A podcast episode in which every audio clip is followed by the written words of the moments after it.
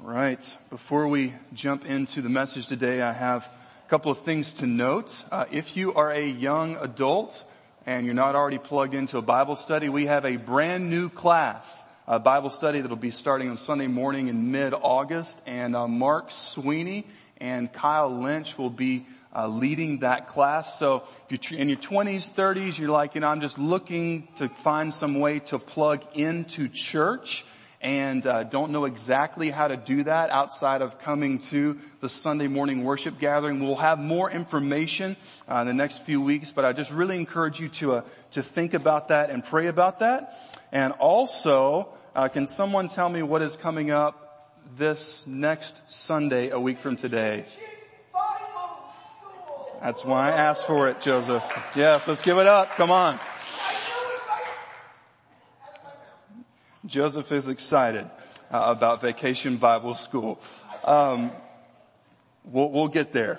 We'll get there. Uh, it's one week away, and uh, if you are if you're working in Bible school, we really need your help on Saturday. Uh, on Saturday at 1.30 in the afternoon, this coming Saturday, we're going to do what's called a VBS Blitz.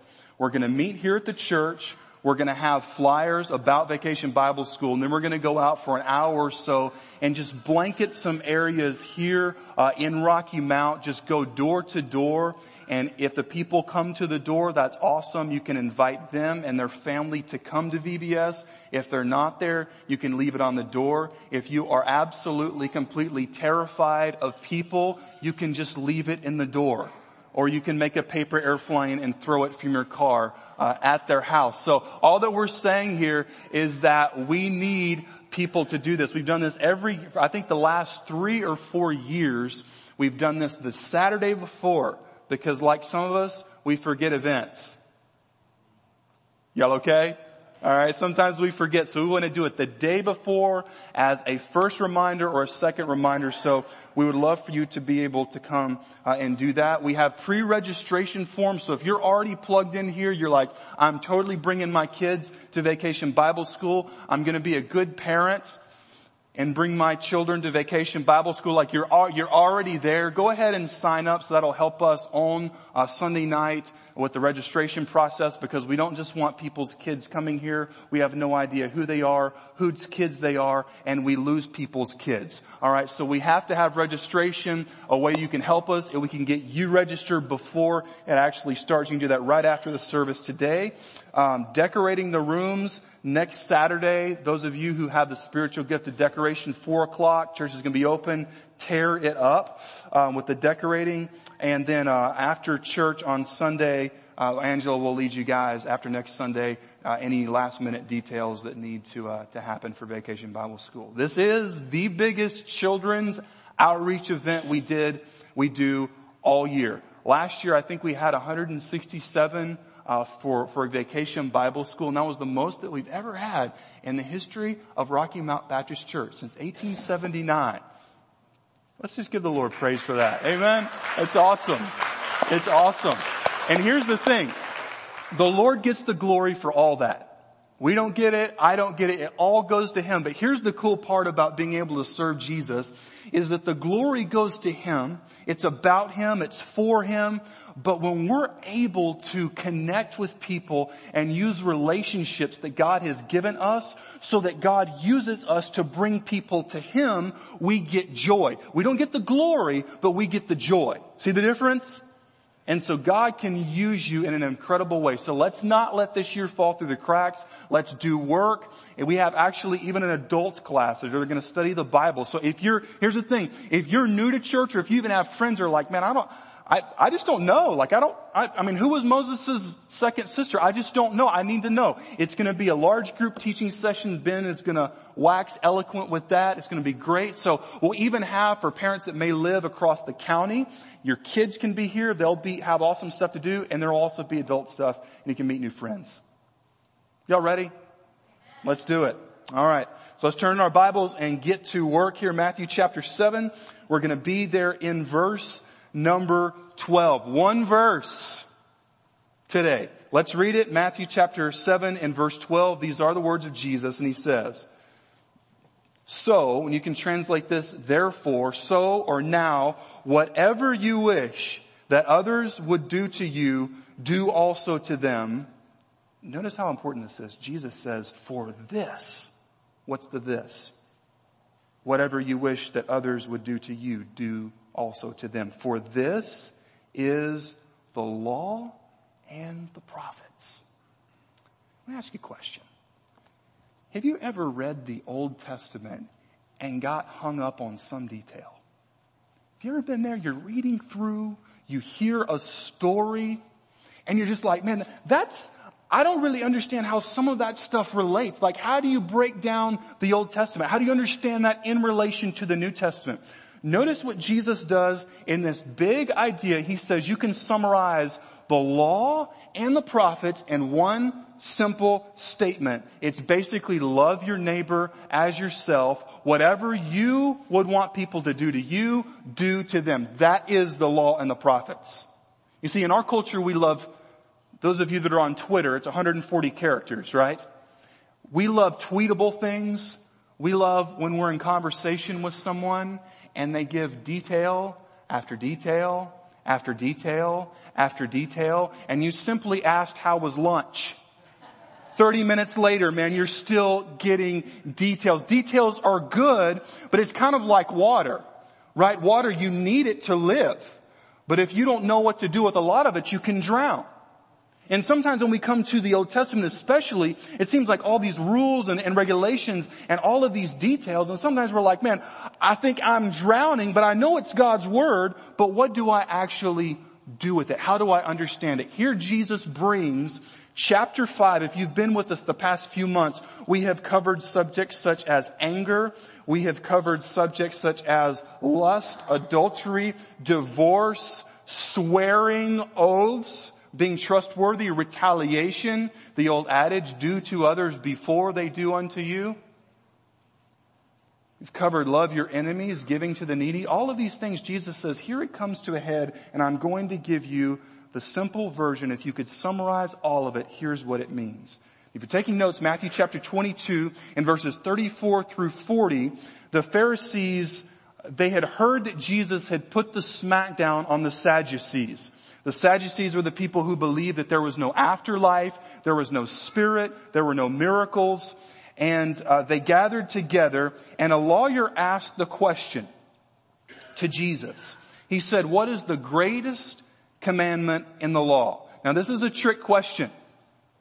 Trying to get him to put one above the other. But Jesus says, and some of you have heard this before, he says, love the Lord your God with all of your, right? All of your heart, all of your mind, all your soul, all your strength. And the second is like it, you shall love your neighbor as whom? As yourself. He says, on these two commandments hang all of the law and the prophets. So what we're gonna do this morning is hopefully number one, clear up understanding the Old Testament for some of us. And then we're gonna see how radical what Jesus actually says here is. So let's go to the meat, then we're going to get to the application. Number one, here's some truths of the law of the Old Testament. Number one, the law and the prophets, in other words, the Old Testament shows us our duty, or you could say it shows us our obligation, which is simply to love God with everything that we are, every fiber of our being, and love our neighbor as ourself. Here's another verse, Romans chapter 13 in verse number 8. The apostle Paul says, owe no one anything except to love each other. For the one who loves another has fulfilled the law. Now check that out. Jesus, think, think, about fulfilling the law. Some people get hung up and they think, I have to do all of these things to fulfill the law. Jesus says, if you love another person truly, you have fulfilled the law for the commandments. You shall not commit adultery. You shall not murder. You shall not steal. You shall not covet. And any other commandment are summed up don't you love summaries? In one word. Here we go. In this word, cliff notes. You shall love your neighbor as yourself. Love does no wrong to a neighbor, therefore love is the fulfilling of the law. Another verse, New Testament, Galatians chapter 5 and verses 14 and 15. For the whole law is fulfilled in one word. It's like, here it goes again. You shall love your neighbor as yourself. But if you bite and devour one another, watch out that you are not consumed by one another. Have you been in relationship, in friendship, in a work relationship with someone who it seems like they are almost a cannibal because they bite and devour other people through language? Have you been there? The apostle Paul says that knife cuts both ways. Therefore, love is what builds people up, but selfishness is what destroys relationships. James chapter 2 and verse 8, the Bible says if you really fulfill the royal law according to the scripture, here's the scripture, you shall love your neighbor as yourself, you are doing well. So, the Old Testament was never given, please hear this, so that people could outline certain things and say, because I've done these things, therefore I'm accepted by God. The spirit of the law is love. Have you ever talked talk to a friend maybe or someone that, that is close to you and they raise this objection? The Old Testament God seems to be so angry and vengeful and wrathful, but the New Testament is all about grace. Have you ever heard something like that?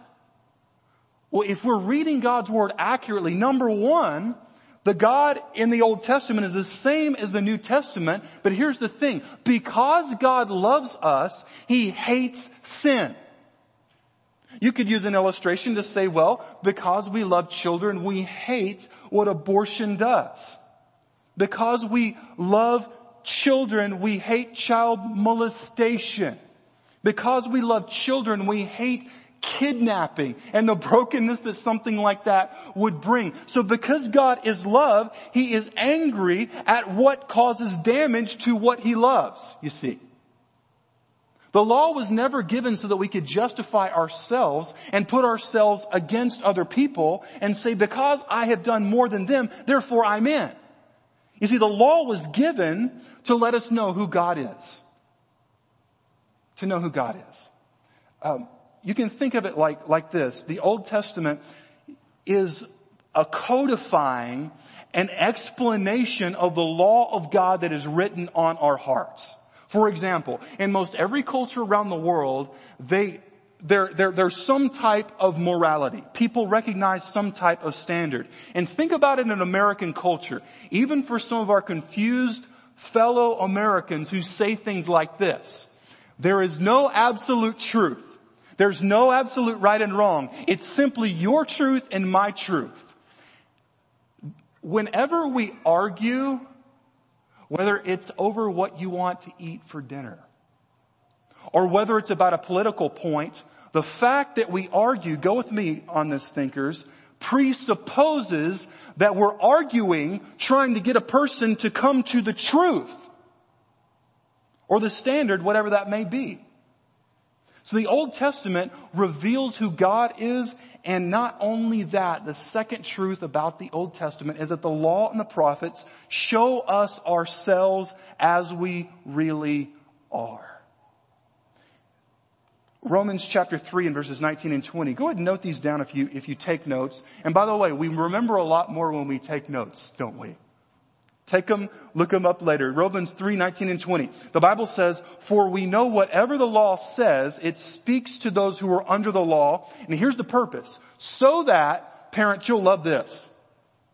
So that every mouth may be stopped and the whole world may be held accountable to God. For by the works of the law, no human being will be justified in his sight, since through the law comes the knowledge of sin.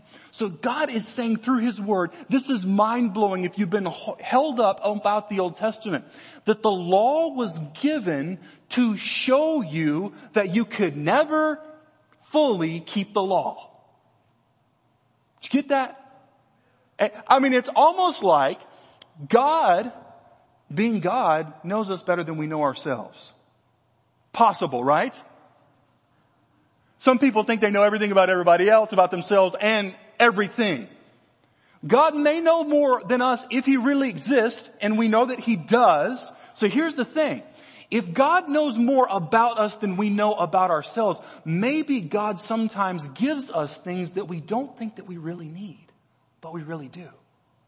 You see, most of us naturally, the way that we are naturally, if we have not been schooled by the word of God and been disciplined by godly parents, we are absolute terrors.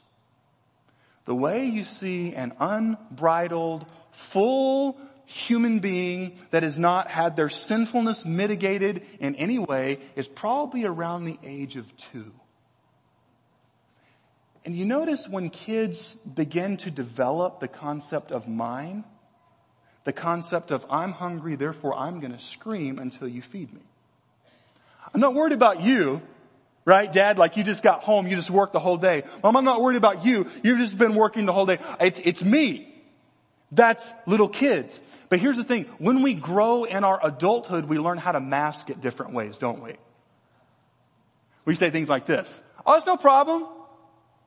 It's totally a problem. Somebody, well, no, no, no, no, no, we're good, we're good. We are not good. And some of you guys know what this means. You say, how are you doing? And she says, fine.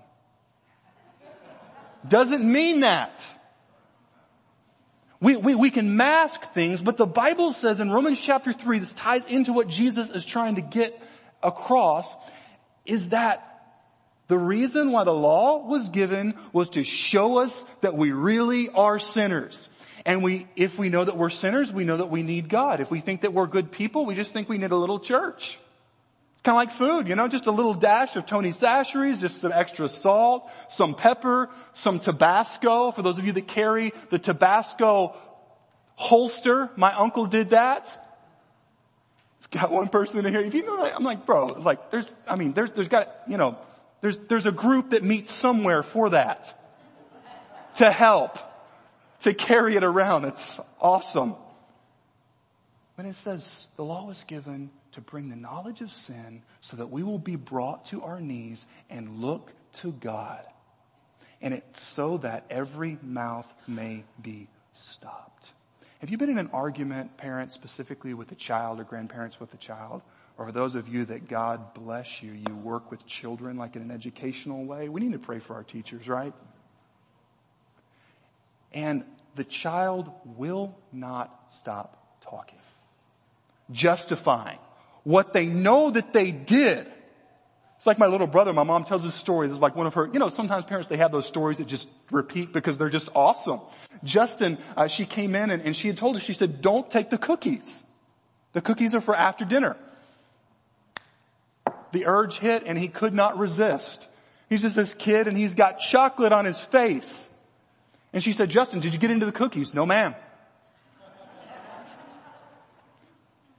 Justin, honey, did you get into the cookies? Now usually, you know, when mom lowers her voice, that's when you need to be very afraid.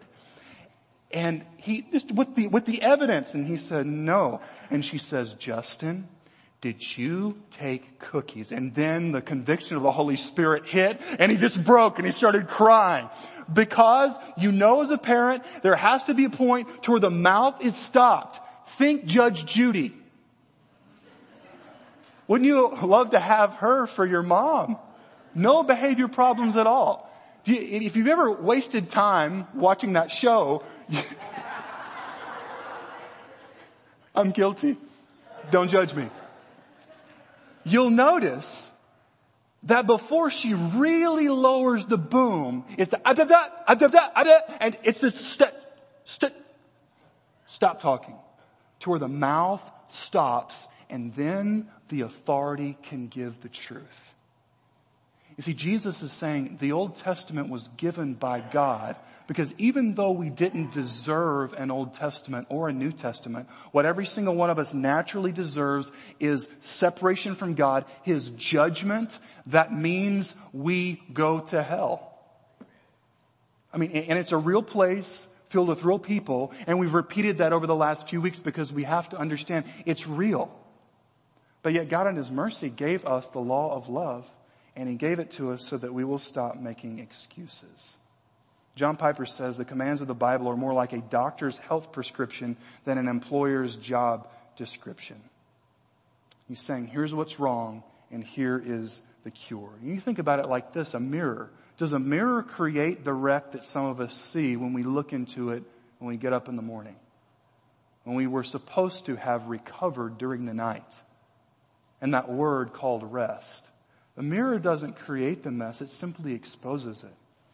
And, and let me just say this.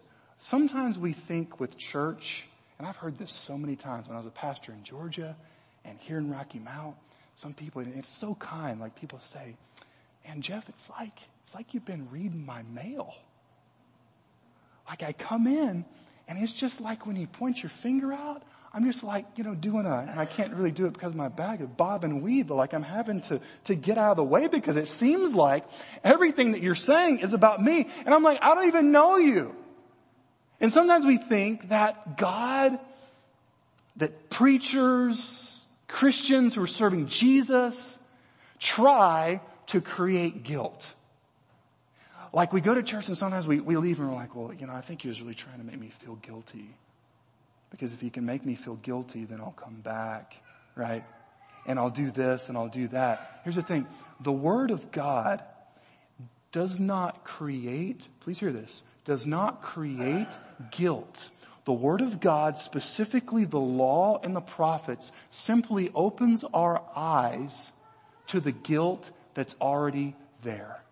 That either we have pushed to the side because of excuses. Let's just be real for a minute. None of us really like owning up to what we did and that we know what we did. We made a mistake. It was wrong. It was sin, but we just don't want to own up to it because that means that there's no one to blame but me. We like to push it off, but God simply comes and He says, it's there. And because I love you, I'm letting you know what's there. A good doctor, if they find a bad report, is not going to just look over that MRI and be like, we found, we found something and it's not good. But they look like they were having a great day. They've already had maybe a little bit of a strenuous day. I mean, they had an MRI. But what I'm going to do, because I don't want to upset them, is I'll just say, we're good. We're just like, like that's crazy. That's insane. He would, he should, or she should lose the medical license to practice. That's, that's nuts. If you're a good doctor, you have to say what's wrong and the law and the prophets show us what we should do, but on the flip side, it shows us that we could never actually do it. And that's the reason why so many of us are uncomfortable with God. Sometimes we drive by a church building. We know that the church is not the building, it's us. Amen? Church, it's not the building and so forth. But we can sometimes, I, I had one of my buddies, he says, man, sometimes like when I drive by a church, I just feel guilty. Sometimes when we see a Bible, we feel guilty. Sometimes when people see the pastor coming. Or sometimes when he knocks on the, on the door, you know, and they're like, nobody's home. Like we, we, we, get, we get uncomfortable. Here, here's the reason. We get uncomfortable with God because God is the one who interferes with our selfishness. See, selfishness, and this, this is where we're getting into the application time. Selfishness and pride is always a major ingredient in any relationship problem. Any relationship problem. Marriage, friendship. You see, we want more.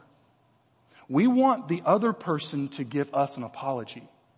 We don't want to give the apology that we know that we should. We want them to ask for forgiveness, but we don't really want to. We want them to take the first step in reconciliation. You see, we hold grudges, we withhold forgiveness, and we unleash anger, and God comes and He blows all of that to pieces, and that's the reason why some of us are uncomfortable with God, because He interferes with the idols in our life, which for most of us, if we could boil it down, boil it down, and boil it down, it's the idol of self. Notice how Jesus blows this to pieces. Verse 12 in chapter 7 of Matthew, he says, so whatever you wish, whatever you desire. I looked this up in the Greek New Testament. And this word here is will, desire, want, to truly desire. I mean, it's a strong, in other words, whatever you really, really, really, really want other people to do to you, do it to them. And notice Jesus says, for this is the law and the prophets.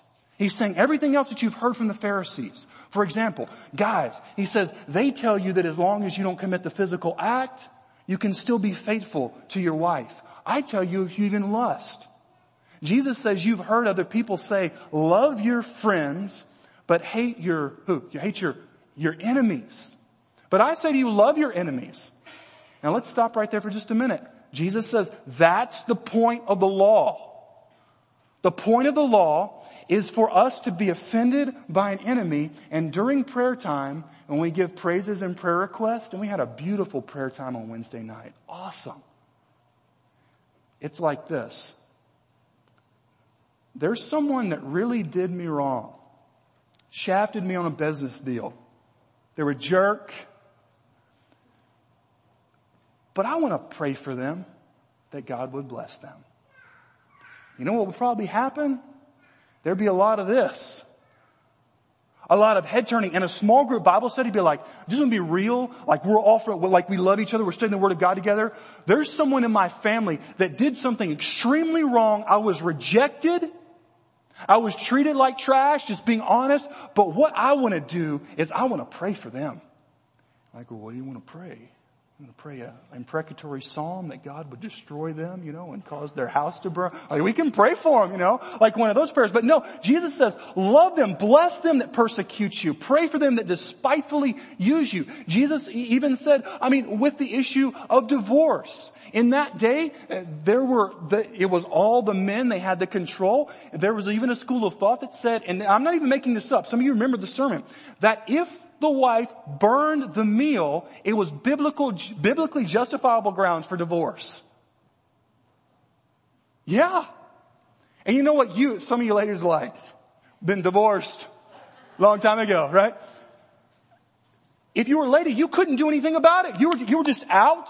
You were kicked out. You were done. And the only way that you had to support yourself more than likely was a lifestyle of prostitution. Jesus is saying that's not the law. And Jesus says, even in the case of sexual immorality, this is very unpopular today, but this is what Jesus says. He says, in the case of marriage, even when there's biblically justifiable grounds for divorce, aka unfaithfulness, he says the reason why that exception was given was because you men have hard hearts. He says everything depends upon love. And so the question is this. For those of us that know Jesus, we have been saved. Do we live in such a way to where we have the other person in the forefront of our mind? We think, how would this be for them? Think about the way that you can apply this. If people, if there are certain things that you would rather not have done to you, don't do it to them. None of us like being gossiped about, right? You know, like hearing, you know, you like you walk around the corner and two people are talking and they're like, they stop. Then it gets awkward. No, nobody likes that. So Jesus is saying, because you're my disciple, don't gossip about other people. Let's just be very real. Some people, this, I'm gonna, this is gonna, this is gonna help some of you. There's a term called EGR. It's called extra grace required. Some people are just EGRs. Are they not? They're difficult. They cannot be pleased. Their standards are, are through the roof, but yet they treat other people in a dishonoring way. If you know that you don't like be treat, being treated that way, don't do it to other people. None of us like being yelled at. Come on. In the course of the home, like, like, and here's the thing, if you enjoy that, there's serious issues. If you cannot speak like the brothers of Joseph, it said they could not speak a word to him peaceably. You know why? They had so much bitterness and resentment build up towards him that no matter what he did, he couldn't do anything right. Have you been there? No one likes being in a home like that. No one enjoys fights like that. And if you do, it's a huge heart issue. Jesus is saying, not out of a sense of legalism, but here's where it comes to the point of the gospel. When you are dealing with difficult people, remember Jesus Christ. Isn't this the gospel? I mean, isn't this Jesus giving himself for us when he didn't really have to? Jesus coming and suffering for us. When he could have stayed in heaven and God have, could have given a blanket judgment across the whole world and we would have all been guilty and God would have still been God. But Jesus says, you know what? I will go. I will become one of them. I will be born as a human and live in human existence with humans and they ended, and they eventually killed him. And here's the beautiful part of the gospel. That when we see Jesus, when we see him as valuable, when we see him as the boss and as the Lord, everything begins to change. And for some of you that um, you've been saved for a while, your relationship with Christ may have faded. It's kind of like I was uh, at Moe's a few, uh, this is probably about a month ago. Uh, Moe's, it's a burrito place that uh, is absolutely awesome. If you have not been to Moe's, I want to encourage you as your pastor, go to Moe's. Get the Joey bag of donuts. It's so good it'll make you want to slap your mama. It's awesome.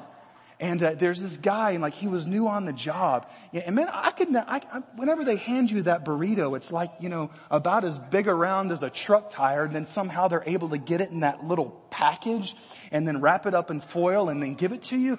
And this guy was like really new on the job, and he took forever on my burrito. He was, I mean, it was just like the whole world zoned out. I mean, people are waiting, and I'm just like, I love you.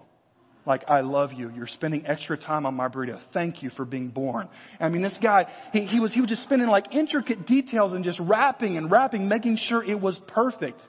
And then I've been to certain restaurants before and you know, they've been there a while and they would have rather been gone years ago.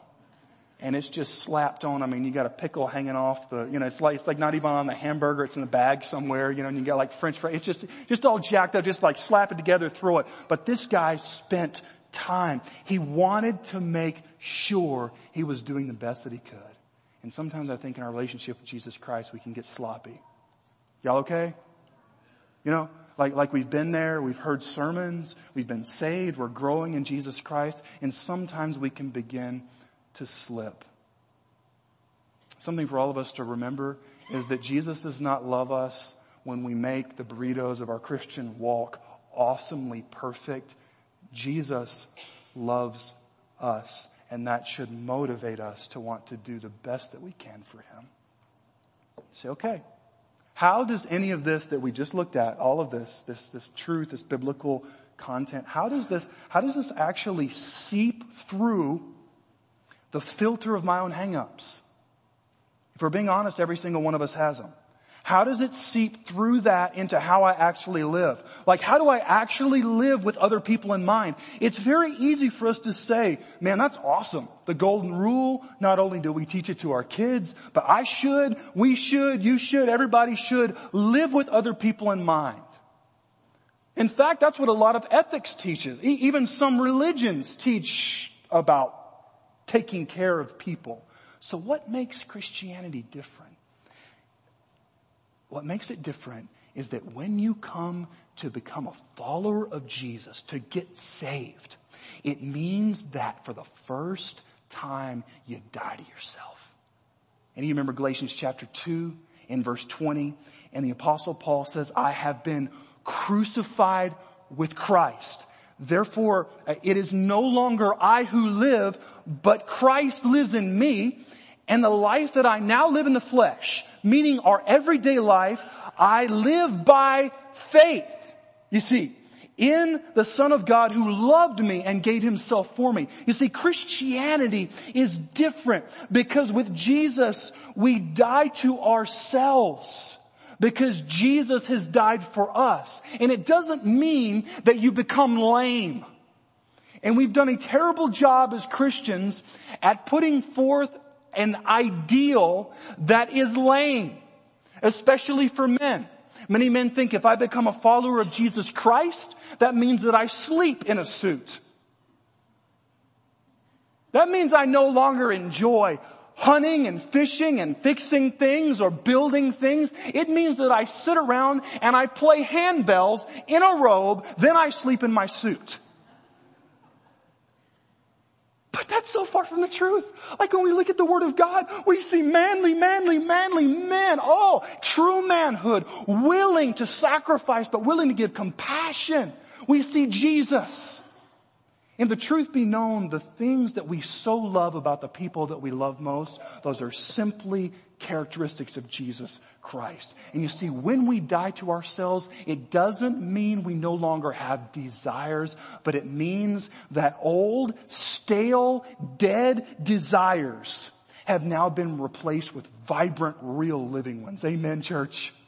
It means that it's no longer just about what we can get, but it is about giving our lives for Christ. And for the first time, once we begin that process of discipleship, our view of people begins to change. But it begins with that.